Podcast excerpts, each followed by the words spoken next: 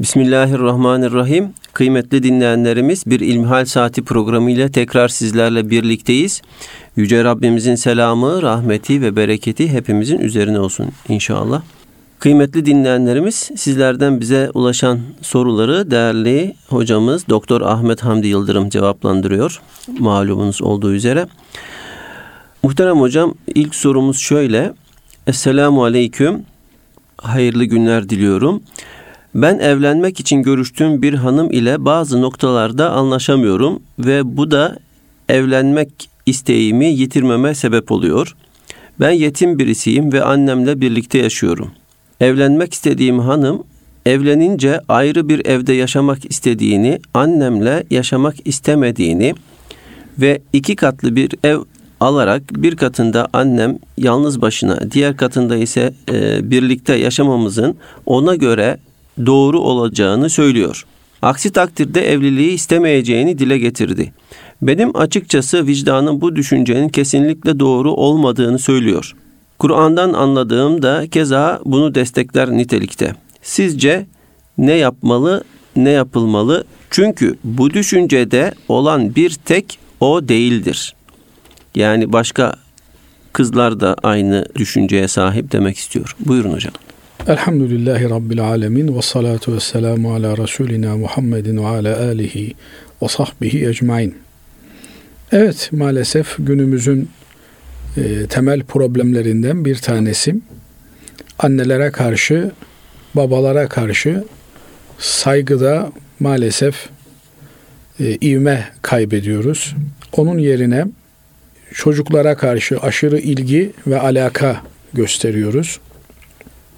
Elbette Kur'an-ı Kerim'e bakan bir kimse Cenab-ı Allah'ın Allah'a ibadetten sonra anne babaya iyilik yapmayı emrettiğini Kur'an-ı Kerim'de görür. Binaenaleyh bizim Rabbimizi memnun ettikten sonra memnun etmek durumunda olduğumuz annemiz ve babamızdır. Annelerimizin, babalarımızın rızasını kazanmadıkça cennete giremeyeceğimizi Allah'ın rızasını daha doğrusu kazanamayacağımızı Hz. Peygamber aleyhissalatü vesselam Efendimizin müteaddit çeşitli hadislerinde görmekteyiz. Fakat burada söz konusu olan eş ile anneyi yan yana getirdiğimizde anneyi tercih etmemiz, eşi dışlamamız gibi bir denklem olmamalı. Değerli kardeşimizin sorusuna baktığımızda Diyor ki evlenmek istediğim kız annemle bir evde oturmak istemiyor. Öncelikle bu isteğin haklı bir istek olup olmadığına bakmamız gerekiyor. Yani bir kadın kayınvalidesiyle aynı evi paylaşmak mecburiyetinde midir, değil midir? Kocasının kendisine müstakil bir ev tahsis etmesi gerekiyor mu, gerekmiyor mu? Öncelikle ifade etmek gerekir ki evliliğin gereklerinden bir tanesi evlilik müessesesinin kendi başına bir yuvada kurulmasıdır. Bu yuvada kadın ve erkek başka bireylerden bağımsız olarak kendi özel hayatlarını, mahremiyetlerini yaşayabilmeliler. Peki bunun anlamı 3 artı 1 bir ev midir? Hayır. Bir artı bir, bir ev gayet uygun bir şekilde bu mahremiyeti sağlamaya elverişlidir. Binaenaleyh bir kimse bir artı bir bir eve kendisini bir artı bir bir eve de annesini yerleştirmek suretiyle hem evlilik hayatını yürütebilir hem de annesine yakın ilgi ve alaka gösterme imkanına kavuşabilir. Öncelikle yine söylenmesi gereken bir başka meselede herkesin kendi anne babasına kendisinin iyilik yapması temel olarak emredilmektedir. Ben anne babama kendim bakmakla mükellefim. Allah rahmet eylesin. Anneciğim de babacığım da vefat ettiği için öyle bir imkanım kalmadı. Öyle bir fırsatım kalmadı. Allah rahmet eylesin. Cenab-ı evet. Allah inşallah bizden razı olarak göçmüşlerdir diye ümit varız. Ama annesi babası hayatta olanlar, sağ olanlar annelerine babalarına kendileri iyilik yapmakla görevlidirler. Hanımı üzerinden veya kocası üzerinden anne babasına iyilik yaptığını zannetmesi bir kimsenin yanlış bir tutumdur. Maalesef memleketimizde gelenek, görenek, adetler din ile karıştığı için, harmanlandığı için bunun iyi tarafı olduğu gibi bazen bu gibi meselelerde yanlış yönleri de ortaya çıkmakta. Gelinin kaynanaya hizmet etmesi dini bir vecibe olarak telakki edilmekte. Nitekim kardeşimizin sorusundan da bu anlaşılıyor. Diyor ki ben diyor Kur'an-ı Kerim'e baktığımda bu isteğin haksız bir istek olduğunu görüyorum. Malinde yanlış hatırlamıyorsam evet. soruyor. Halbuki burada kızımız bugünün memleketimizdeki örf ve adetleri özellikle de efendim İstanbul ve çevresini esas alacak olursak buradaki örf ve adetlere göre her evlenen kız müstakil bir ev ve o müstakil ev içerisinde mahremiyeti sağlanabilecek bir ortamda evlilik hayatını kurmak ve devam ettirmek istiyor, ister. Nitekim ayeti kerime de ve aşiruhunne bil maruf buyuruyor. Örfün, gelenek ve göreneğin tanıdığı bir şekilde onlarla geçinin buyuruyor. Binaenaleyh eğer örf böyle bir standardı dayatıyorsa ve kardeşimiz de yine bunu itiraf ediyor. Sadece diyor benim evlenmek istediğim hanım kız değil diyor. Bütün kızlar hemen hemen aynı düşüncedeler diyor. Binaenaleyh böyle bir durumda maruf olan yani örfün, gelenek ve göreneğin e, uygun gördüğü bir geçim ile geçinme mecburiyetinde olduğumuz için eşlerimizde bu yöndeki bir tasarrufu, talebi haklı bulmak ve haklı görmek gerekiyor. Biz öncelikli olarak kendimiz annemize, babamıza iyilik yapmakla mükellefiz. Onlarla iyi geçinmekle mükellefiz. Binaenaleyh bizim mükellefiyetimizi başkası üzerinden gördürmeye gayret etmemiz, efendim gelin kızımız otursun kaynananın hizmetini yapsın, ihtiyaçlarını görsün şeklinde bir dayatmayı e, dinimiz uygun görmez. Fakat dinimiz merhamet esaslı, muhabbet esaslı bir evlilik anlayışı öngördüğü için akıllı olan kadın kocasını memnun etmeye gayret eder. Kocasını memnun etmenin yolu onun annesine babasına da iyilik yapmakta, iyi davranmakta gördüğü için bu noktayı da ihmal etmez. Binaenaleyh gelinlerin kaynanalarına, efendim kayınbabalarına olan saygılarında bir kusur yapmamaları gerekir. Fakat hizmet boyutuna gelince elbette bir Müslüman bir başka Müslümanın derdiyle dertlenir. Fakat bunu bir vecibe olarak ortaya koymak, telakki etmek bütün Müslümanlar açısından ortak payda olarak karşımıza çıkar.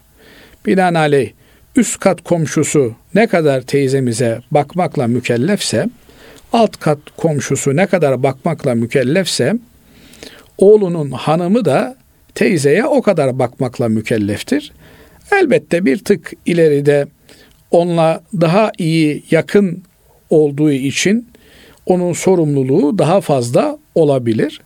Ama bunu bir hizmetçi mesabesinde görmek ve değerlendirmek doğru değildir. Fakat henüz evlenmediğine göre bu kardeşimiz kendisi bir takım standartlarından taviz vererek annesiyle beraber oturmayı örfüne, adetine, geleneğine ve göreneğine göre kabul edebilen bir kimse ile beraber evlenebilir. Söz gelimi İstanbul kızı ayrı müstakil bir ev istiyordur da efendim köy kızı kayınvalideyle oturmayı kabul ediyor olabilir. Bu durumda İstanbul kızıyla illa işte evlenmek istediğim, sevdiğim kızla evleneceğim diye de kendine bir dayatmanın içerisinde olması doğru değil. Madem önceliklerimizi belirlemek durumundayız. Bu kardeşimiz de önceliğini eğer annesinden yana koymuşsa ki koyması gerekir. Böyle bir durumda kendisi annesiyle beraber oturmayı kabul edecek.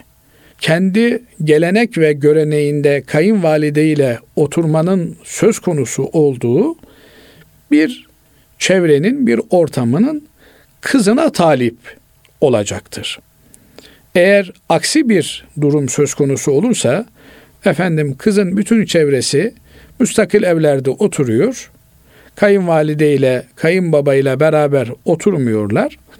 Ama bizim delikanlı evlenmek istiyorum ben seninle diye kıza bu noktada baskı yapıyor. Annemle beraber oturacağız diyorsa bu da yanlış bir durumdur. Elbette örfünde, adetinde, geleneğinde, göreneğinde kayınvalide ile aynı çatı altında yaşayabilen insanlar da vardır. Onlardan birini tercih etmesi gerekir. Burada az önce söylediğimiz nokta ile bu nokta arasında bir tezat söz konusu mu diye aklına gelebilir bazı dinleyenlerimizin. Şunu ifade edelim ki bir evden maksat içerisinde yaşayabilme standartlarını barındıran bir odadır. Bugün mesela ebeveyn banyolu bir e, yatak odası varsa hanımına bu odayı tahsis etmekle koca asgari barınma standartlarını sağlamış olur. Efendim bir başka odada kayınvalidesinin kalması gelinine bir zarar getirmez. Fakat bütün bunlarda temel nokta kızımızın geldiği ortamın gelenek ve göreneklerinin bunu kabul edip etmemesi meselesidir. Eğer kızımız bir saray kızı ise, evinde hizmetçileri olan bir kız ise, o zaman bu kızımızın ben bir hizmetçi isterim diye talepte bulunması ve bu talebinin de koca tarafından kadının nafaka masrafları içerisinde görülüp karşılanması gerekir. Niye? Bunu kitaplarımız açıkça ifade ediyorlar. Çünkü evlenmek üzere delikanlının talip olduğu kız baba evinde hizmetçiyle büyümüş olan bir kızdır. Binaenaleyh o koca evine intikal ettiğinde de aynı şekilde hizmetçi bekleme hakkına sahiptir. Öyle yetişmiş, öyle görmüştür. Onun geleneği, göreneği bunu kaldırmaktadır.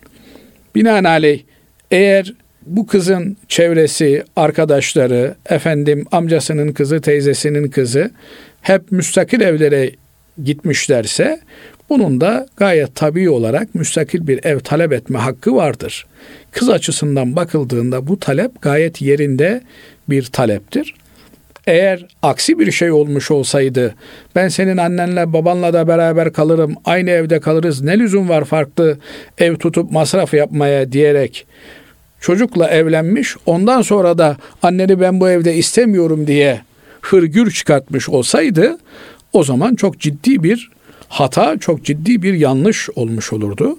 Ama daha başında kızcağız bu talebini dile getirdiğine göre delikanlının yapması gereken ya annesi bu duruma razı ise karşılıklı altlı üstlü efendim birer daire tutmak suretiyle almak suretiyle hem annesini hem de hanımını aynı binada oturtmaktır.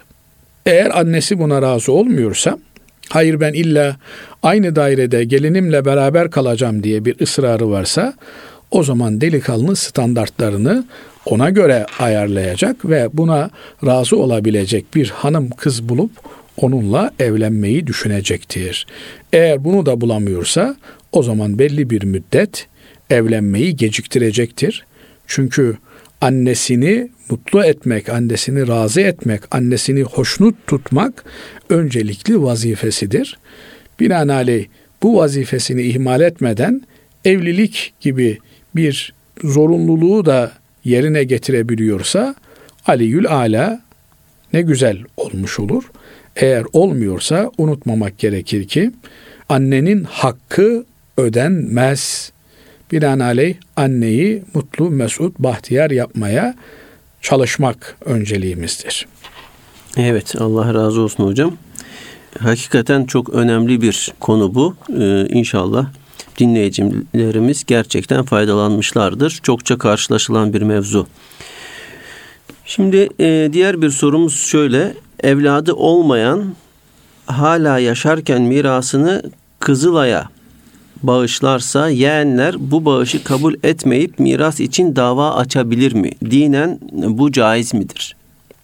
Tabi e, Cenab-ı Allah Kur'an-ı Kerim'de mirasın kimlere verileceğini çok net bir şekilde beyan etmektedir. Kur'an-ı Kerim namazı kılın, orucu tutun, efendim zekatı verin derken özet olarak bu emirleri vermekte. Detaylarını Hz. Peygamber aleyhissalatü vesselam Efendimizin sünnetinden öğrenmekte ve görmekteyiz.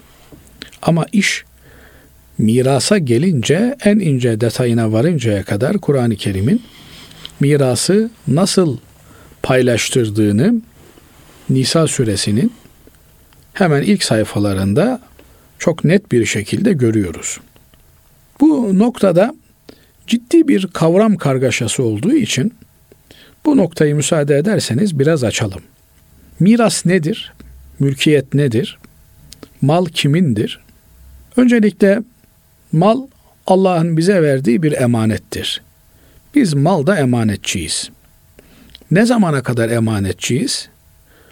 Hayatta olduğumuz sürece Cenab-ı Allah'ın bize verdiği malda emanetçiyiz ve Allah'ın bize verdiği emanetçi olduğumuz bu malda tasarruf hakkına sahibiz. Tasarrufu da Cenab-ı Allah'ın dinine, şeriatına uygun bir tasarruf yapmakla mükellefiz. Yani para benim istediğim gibi har vurup harman savururum deme lüksümüz yok. Allah'ın bize verdiği bu serveti, emaneti, malı, mülkü Allah'ın dinine uygun olarak harcayabiliriz. Efendim ev alabiliriz, araba alabiliriz, birine verebiliriz, birilerine yardım edebiliriz. Kendi ihtiyaçlarımız için harcayabiliriz, çoluğumuzun çocuğumuzun ihtiyaçları için harcayabiliriz. Ama benim istediğim gibi israf ederim, istersem yakarım, istersem denize atarım türünden bir lüzumsuz tasarruf hakkımız bulunmamaktadır. Mal hayatta olduğumuz sürece üzerinde tasarruf yapabileceğimiz bir emanettir. İstersek çocuklarımıza veririz, istersek bir vakıf yaparız, istersek efendim işte bir yabancıya devredebiliriz. İstersek şunu yaparız, istersek bunu yaparız. Elbette dinimizin kurallarına aykırı bir tasarrufta bulunmamak kaydu şartı ile. Fakat ölümle beraber artık mal bizim olmaktan çıkmıştır. Mal Cenab-ı Allah'a intikal etmiştir. Yani zaten Allah'ındı. Cenab-ı Allah bizi o mal üzerinde bir emanetçi olarak koymuştu. Ölümümüzle beraber malımız asıl sahibine emaneti edene dönmüş olur. Bundan sonra bizim bıraktığımız malı Cenab-ı Allah Kur'an-ı Kerim'inde kime ne kadar vereceğini beyan etmektedir. Bu yönüyle kişinin ölmeden önceki tasarrufları miras olarak değerlendirilemez. Ölmeden önce istediğini yapabilir. İstediği şekilde istediği kimseye malını verebilir. İsterse vakıf yapar, isterse bir derneğe bağışlar, isterse bir fakire bağışlar, isterse akrabalarından birine malını verebilir. Fakat ben öldükten sonra diye başlayan bir cümle kuracak olursa ne demek? Ben öldükten sonra ne yapabilir adam? ancak vasiyette bulunabilir. Ben öldükten sonra diye başlayan bir cümle bir vasiyet cümlesidir. Vasiyeti de kişi malının ancak üçte birinden yapabilir. Üç lirası varsa biri ne kadar vasiyette bulunabilir. Vasiyeti mirasçıların dışında kimselere yapabilir. Mesela oğluna vasiyette bulunamaz. Efendim şimdi e, vasiyetten kastımız da mal varlığıyla ilgili tasarrufta bulunmaktır. Yoksa oğlum işte benden sonra size vasiyetimdir. Annenize iyi bakın. Şu caminin inşaatını devam ettirin türünden manevi türden vasiyetler bırakabilir. Ama benden sonra şu dairemi oğluma vasiyet ettim. Şu dükkanı ortanca kızıma vasiyet ettim türünden bir vasiyet yani hakiki anlamda mal varlığının intikali anlamında bir vasiyeti mirasçılarına yapamaz. Tekrar biraz geriye dönecek olursak ben öldükten sonra diye başlayan bir cümle ancak bir vasiyet kurma cümlesi olabilir. Bu da malının üçte birinden geçerlidir. Ben öldükten sonra malımı filan vakfa verin. Efendim servetimi filan müesseseye bağışlıyorum. Ancak üçte birinden geçerlidir. Eğer bu kardeşimiz böyle bir şey yapmışsa ben öldükten sonra diye bir cümle kurmuş. Ben öldükten sonra diye bir akit inşa etmiş, sözleşme yazmışsa bunların ancak malının üçte birinden geçerli olduğunu bilmemiz gerekiyor. Böyle bir durumda eğer birinci derece anne baba usulü veya çocuğu, furu, çocuğunun çocuğu, alt soyu yoksa o zaman elbette kardeşlerine ve onların çocuklarına malları intikal edecektir. Böyle bir durumda malının üçte ikisi bunlara miras olarak düşer demektir. Şeriatımız bu hakkı e, kardeşlerine ve kardeşlerinin çocuklarına verdiğine göre onlar da hakları olan bir şeyi mahkeme aracılığıyla İslam dinine göre paylaştırılmak üzere arayabilirler. Fakat adamcağız hayatındayken mal varlığını bir vakfa bağışlamış. Şimdi çok oluyor. 90 yaşına gelmiş amcam. E, kimi kimsesi de yok. Kardeşlerinin çocukları var. Onlar da hiç arayıp sormamışlar. Diyor ki işte ben bugüne kadar çalıştım. 100 milyon lira bir servet biriktirdim. Öldükten sonra da bunun sevabı bana gelsin. Ben bunu işte filan caminin inşaatında kullanayım, filan müesseseye vakfedeyim türünden hayatındayken tasarruf yapıyor. Akli melekeleri başındayken, sağlığı, sıhhati yerindeyken böyle bir tasarrufta bulunuyor ise ondan sonra yeğenlerinin, kardeşlerinin hatta çocuklarının, eşinin dönüp de işte bizim murisimiz bize miras bırakan şahıs, babamız, annemiz, her kimse, amcamız, dayımız, teyzemiz, her kimse bu e, mirası bıraktığında akıl sağlığı yerinde değildi diye yalan beyanla, maksat e, onun e, vakfettiği malları tekrar kendi üzerlerine geçirmek suretiyle bir hilebazlık yapmaları büyük bir vebaldir, haramdır, günahtır. Bir kişi hayatındayken malını, akıl ve beden sağlığı yerindeyken dilediği gibi kullanır. Dilediği kimseye verir. Dilediği vakfa bırakır. Dilediği müessesede harcar. E, efendim az önce bir şey söylediniz istediği gibi harcayamaz. O Allah'la kendisi arasında elbette yanlış yerde harcamışsa Allah onun hesabını ona sorar. Ama hukuken, hukuki mevzuat açısından bir kimseye niye şu vakfa bu paranı verdin? Niye şu derneğe bağışladın? Niye şu camiyi yaptın? Niye şu Kur'an kursunu yaptırdın? Sen bize düşecek olan mirası harcıyorsun diye dava edilemez. Onun tasarrufuna engel olunamaz. Böyle bir durum çok büyük bir yanlıştır, veballi bir durumdur. Binaenaleyh bu söylediğimiz şeyler çerçevesinde he, bazen de anne baba veya işte miras bırakmak durumunda olan kişi diyor ki ben mirasımın nasıl bölüştürüleceğini yazayım. Bunu vasiyet edeyim. İşte ben öldükten sonra diye başlayacak bir cümle bir miras cümlesi olmaz. Vasiyet cümlesi olur. Sen öldükten sonra senin malını Cenab-ı Allah nasıl taksim edeceğini Kur'an-ı Kerim'de beyan etmiş. Eğer bu beyana uygun olarak usulen bir vasiyet bırakıyorsan çok aklı başında bir iş yapıyorsun. Çok yerinde bir iş yapıyorsun. Ben kazandım hayatımda dinime bağlı bir Müslüman olarak yaşadım. Ben öldükten sonra benim mirasım dinime göre değil de başka bir rejime göre, sisteme göre bölünecek endişesiyle her Müslümanın zaten dinine göre mirasın bölüştürülmesi için bir vasiyet bırakması gerekir. Bunu uzmanlarıyla, ehliyle oturur, konuşur herkes. Eğer e, böyle bir tehlike yoksa yani ben öldükten sonra benim mirasımı dinime aykırı bir şekilde dağıtırlar diye bir tehlike yoksa böyle bir şey yapmak doğru olmaz.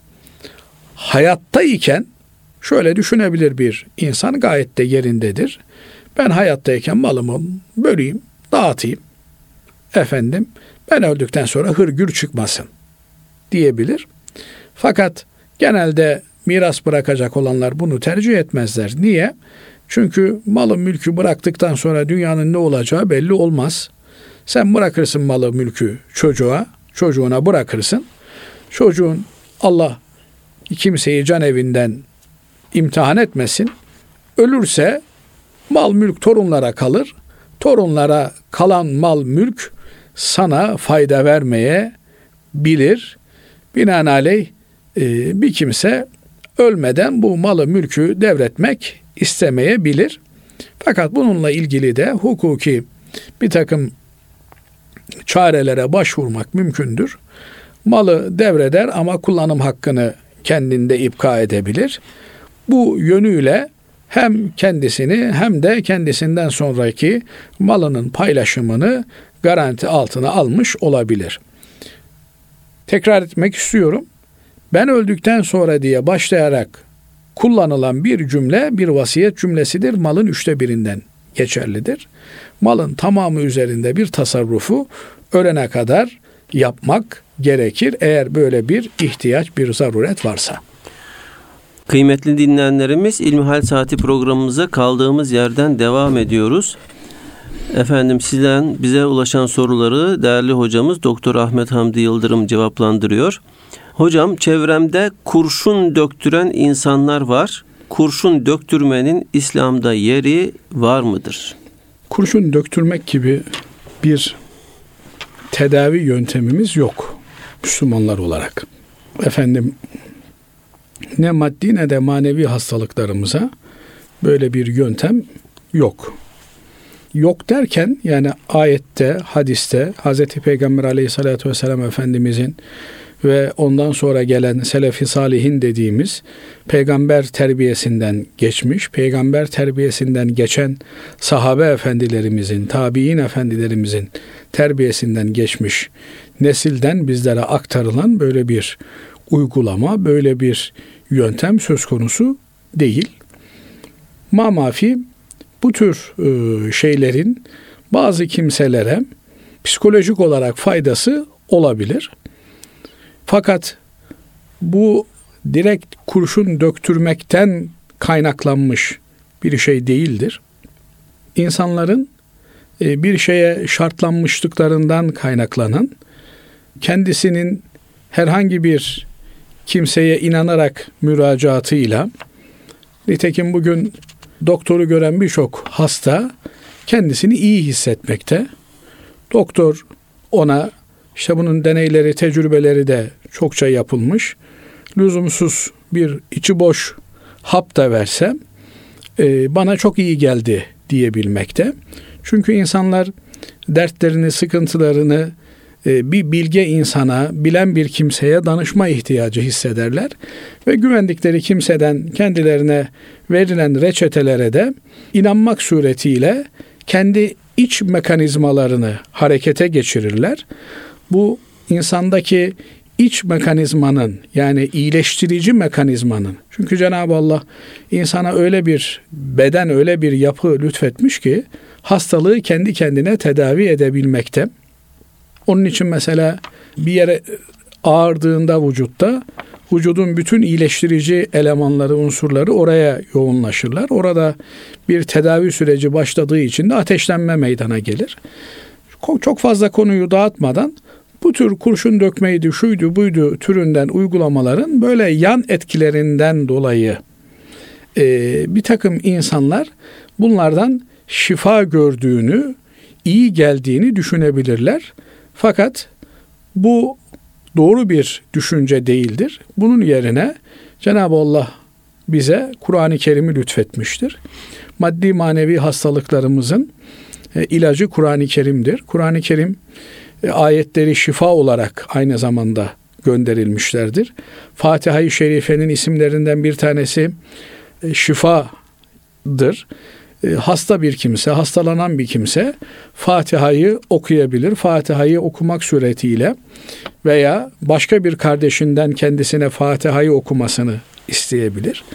Böylelikle manevi olarak da kendisini iyileştirecek mekanizmayı harekete geçirmiş olabilir. Bu gibi noktalarda Hz. Peygamber aleyhissalatü vesselam Efendimiz bir takım dualar bize öğretmiştir. Bu dualarla şifa yab olmaya, şifa aramaya gayret etmeliyiz. Bir takım İslam öncesi kültürlerden, kütlerden kalan işte kurşun dökmekti, bilmem ne yakmaktı, çaput bağlamaktı türünden din dışı uygulamalara prim vermememiz gerekir. Bu detayları şunun için veriyorum. Bazı kardeşlerimiz diyebilirler ki işte e, ben bundan fayda gördüm. Bu bana iyi geldi. Bu o şeyin iyileştirici gücünden dolayı değil. Fakat ona bel bağladığı için tabiri caizse denize düşen yılana sarıldığı için o e, duygu kendisinde depreştiğinden dolayı kendisi fayda görmüştür. Ama e, peki hocam bugün modern bir takım şeyler de böyle bu tarzda uygulamalar yapabiliyorlar. Yani psikolojik diyelim buna bir yani psikolojik olarak etki Tabii edip yani şok tedavileri yapabiliyorlar. Efendim e, beyine elektroşok verebiliyorlar vesaire filan. Bu gibi şeyler eğer tecrübi olarak bir takım psikolojik noktaları uyardığı tespit edilmişse bu tedavi yöntemlerinden biri olarak kabul edilebilir. Yani ilgilisi uzmanlarının evet. karar vereceği hususlar bunlar.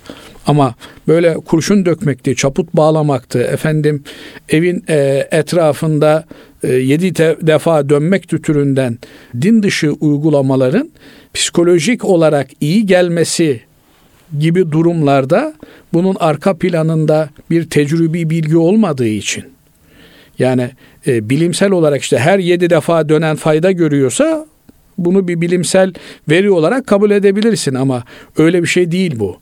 Bu sadece bir kimse böyle bir inancın içerisine girmiş. Zaten insandaki inanma ihtiyacı ve inandığı kişiye bağlılık onda psikolojik olarak bir rahatlama meydana getirir. Yoksa insanlar niye e, birilerinin öbürlerinin yanına gitsinler. Demek ki psikolojik olarak bir rahatlama hissediyorlar. İşte bu tür rahatlama ihtiyacımızı meşru olan yollardan karşılamaya gayret etmemiz lazım. Meşru olan yollar nelerdir?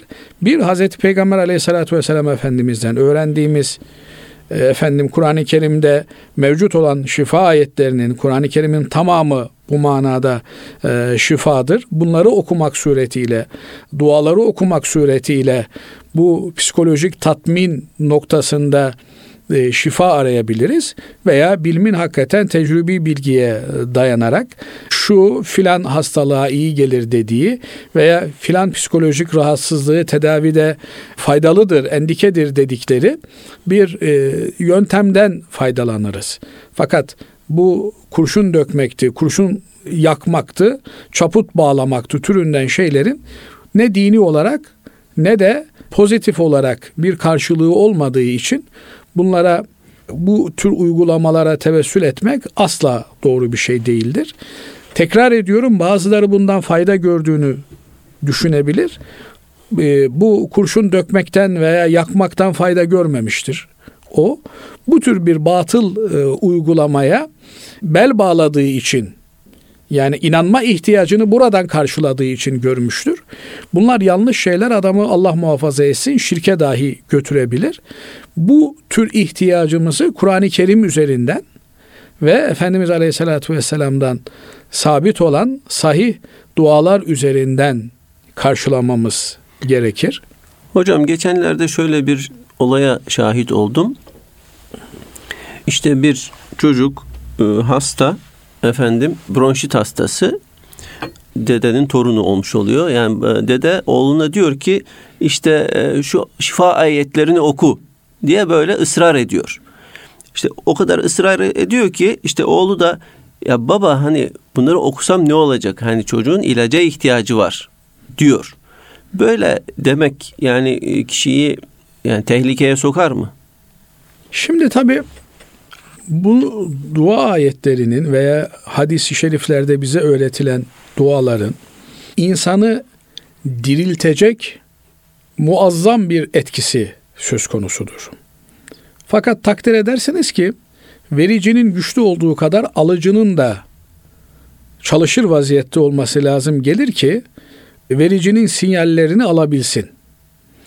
Eğer bir kimse bu noktada alıcılarını kapatmışsa verici ne kadar güçlü olursa olsun onun şifa bulması mümkün değildir. Bunun birçok misali söz konusudur. Az önce ifade ettiğim yani pozitif bilim de bunu kanıtlamıştır. Doktora gidiyor adam hastayım yürüyemiyor.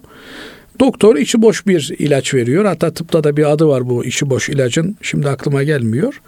Ondan sonra ilacı içtim iyileştim diyor. Halbuki e, ilacın içi boş yani etken madde diye bir şey yok. Boş kapsülü almış yutmuş.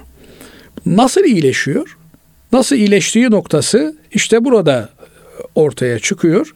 Kendisini şartlandırdığı için ben doktora gittim o bana ilaç verdi bu ilaç iyi gelecek diye şartlandırdığı için onunla beraber şifa buluyor. Şimdi burada da dede inanmış. Yani ayetleri oku iyileşeceksin diyor.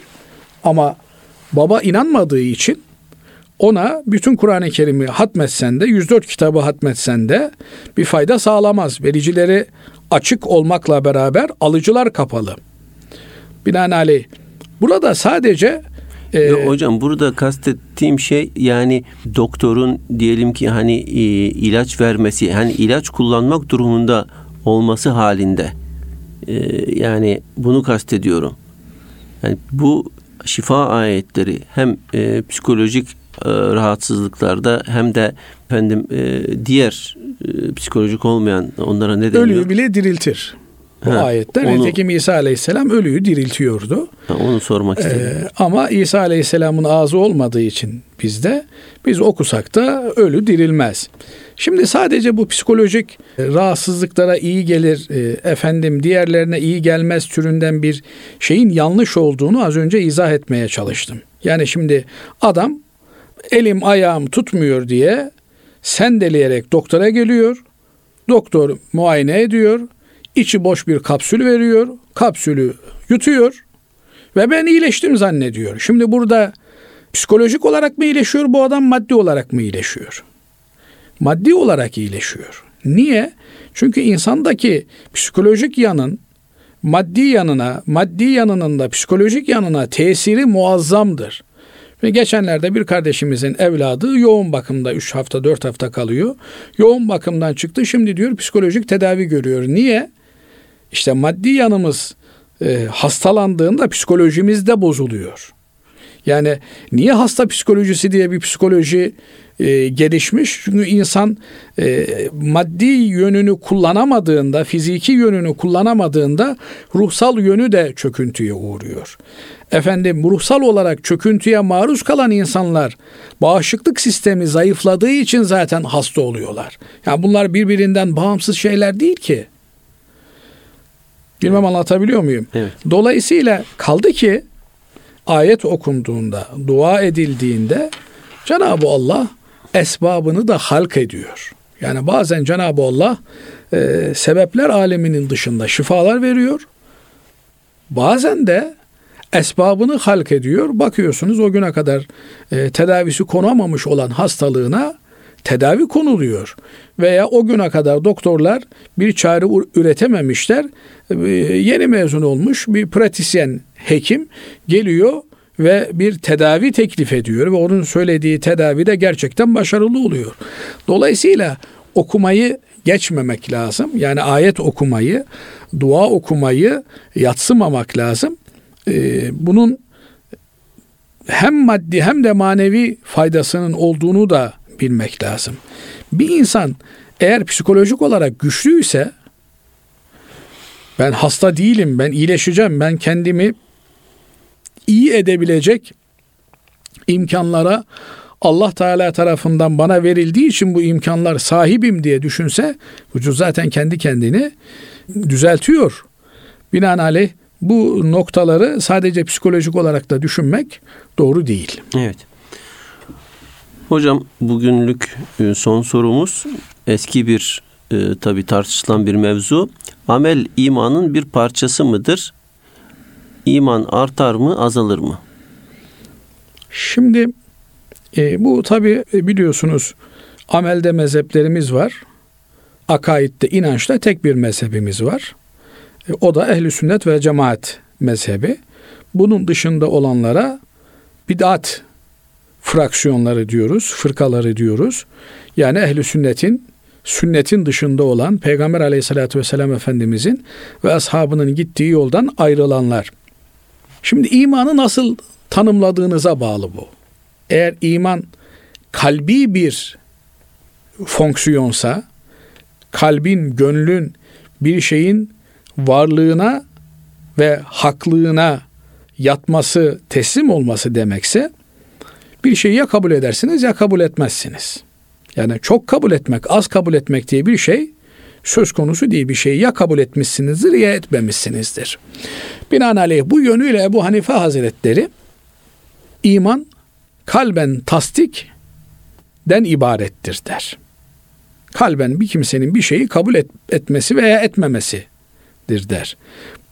Böyle olunca da e, bu kalbin tasdiki, doğrulaması, kabullenmesi tek düzey bir şeydir.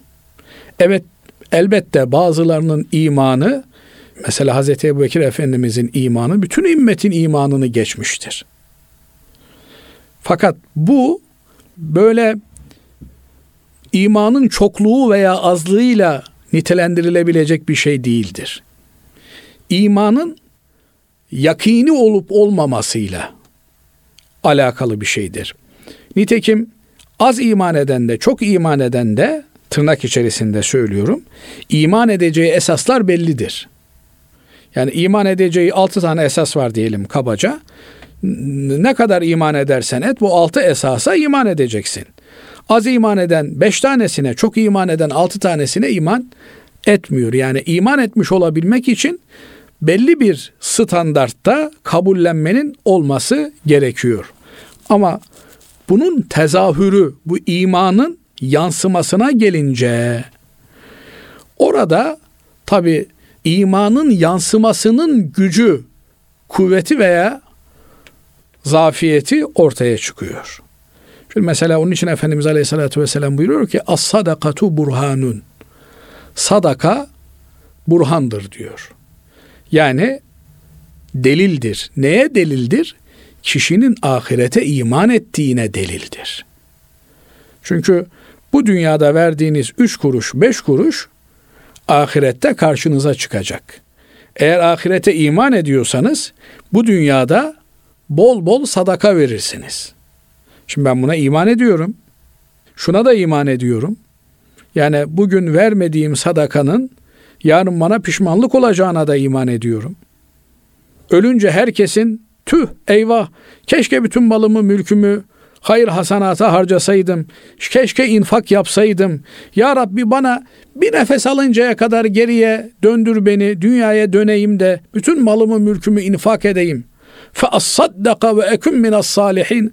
Vallahi billahi bol bol sadaka vereceğim ya Rabbi. Salihlerden olacağım diye her ölen çırpınacak.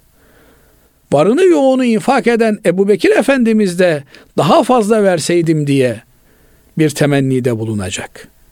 Ha işte bu noktaya gelince imanın kendisi değil ama tezahürü, yansıması güçlenip zayıflayabiliyor. İmanı güçlü olan Ebu Bekir Efendimiz bütün malını mülkünü tasadduk ediyor Allah yolunda. Ama benim gibi aciz kullar evet iman ediyorum. Vallahi billahi iman ediyorum. Ahiret var. Ve ahirette bugün vermediklerimizin pişmanlığını yaşayacağız.